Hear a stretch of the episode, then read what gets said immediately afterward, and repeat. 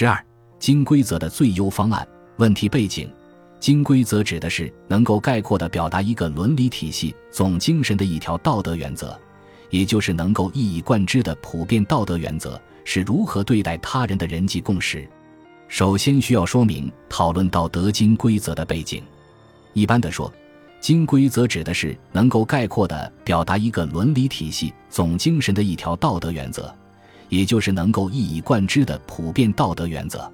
各种文化的伦理体系中，都至少有一个被认为在思想上无懈可击，在实践上历久弥新，因而是万事不移的道德原则。它被当作伦理体系的基石。今天人们通常把这类据信为绝对无疑的道德原则，按照基督教伦理的习惯称为金规则。如果在学术意义上说，金规则相当于一个伦理体系的一个原定理，它能够对这个伦理体系中的各种具体规则进行总的指导和解释。正因为金规则是各种具体伦理规则的原定理，它本身是抽象的一般原则，因此确实是非常稳定的。不像那些具体的伦理规则，在社会的移风易俗中容易发生变化，除非社会发生了翻天覆地的巨变，否则金规则不会变化。现在正是一个巨变的时代，传统金规则终于遇到了挑战。无论是西方版本还是中国版本的传统金规则，都属于古代社会，并且与古代生活非常贴切吻合。现代社会从根本上改变了人们的生活方式。必定对传统金规则形成挑战，但这种挑战是慢慢发生的。传统仍有很大惯性，深刻的问题尚未明朗化，一直到现代的全球化阶段，才把以前不明显的问题变成了明显的问题。其中特别典型又深刻的问题，就是各种文化知识体系之间的关系问题。亨廷顿关于文明冲突的论点虽有根本性的错误。但他却揭开了对话交往问题的真正底牌。自苏格拉底以来，理性对话就被认为是通向普遍承认的真理之路。到今天，哈贝马斯还坚持认为，完全合乎理性标准的正确对话必定能够产生一致同意的结果。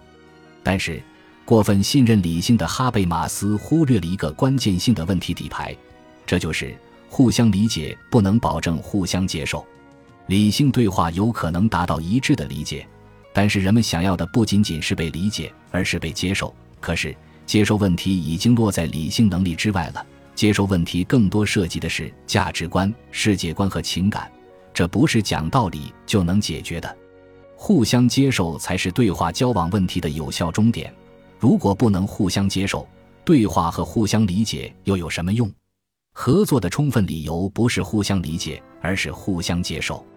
既然互相接受的问题超出了知识论和理性所能够处理的范围，它就迫使知识论的主体间问题必须深化为价值论的人际问题。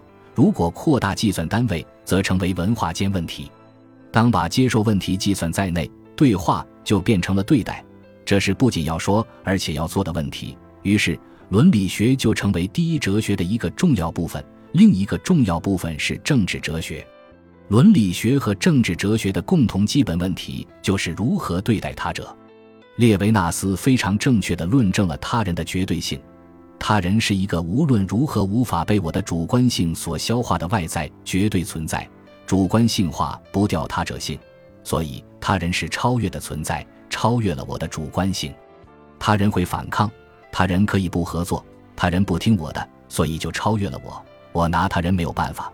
所以，他人是我需要对待的最严肃问题。今天人们特别感兴趣的全球合作、全球共识、全球价值之类，在学理上都依赖着关于他人的理论。对待他人的伦理总原则，正是所谓的金规则。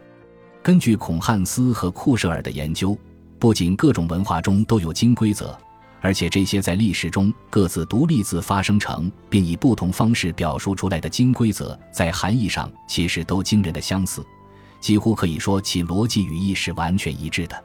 于是他们认为，这种所见略同的一致性，表明了金规则是放之四海而皆准的普遍必然原则，因而也是永恒的原则。因此，金规则就是人们所寻找的全球伦理和普遍价值。不过，这个论点很是可疑。假如金规则就是全球伦理和普遍价值，那就意味着已经存在着普遍的价值共识。那么，文明冲突就是亨廷顿编造的谎言。如果我们足够认真地看待事实，就不敢相信关于金规则的神话。即使各种文化中的传统金规则确实碰巧非常相似，有经验巧合去推论普遍必然性，这在理论上是不可接受的。因为不存在这样一种逻辑，或者说不存在这样一个必然有效的推论模式，也有不少人怀疑那些金规则的相同程度。不过，重要的不是各种传统金规则是否特别相似，而是每种传统金规则是否有能力对付今天的生活问题。更直截了当的说，重要的是金规则需要升级换代的问题，或者伦理体系的原定理需要更新，以便适合各种新的情况。如果进一步反思的话，甚至会发现，在理论上，《道德经》规则一直没有被成功的解释和证明。这是因为金规则长期以来在实践上并没有遇到无法克服的困难。当代社会所开展的各种可能生活已经对金规则形成了严重挑战。在多文化共享的社会空间里，各种文化传统甚至各种亚文化拥有不同的价值观、世界观。理想和生活方式，而又必须在同一个空间中交往和合作，而各种文化和亚文化在想要的和不想要的东西上有着不可通约的需要和评价标准。于是，己所不欲，勿施于人这种格式的传统金规则已经没有能力处理这些文化与价值的冲突问题了。在这个意义上，以目前现成的金规则去构造所谓全球伦理是不可能成功的。这种全球伦理运动仅仅考虑到金规则在空间中的普遍存在，而没有考虑到社会关系在时间中的变化。从空间的角度去看，似乎存在着那么一种古老而普遍的金规则，但问题已经在时间中发生了巨变。问题变了，答案也应该有所变化。传统格式的金规则不再无懈可击了。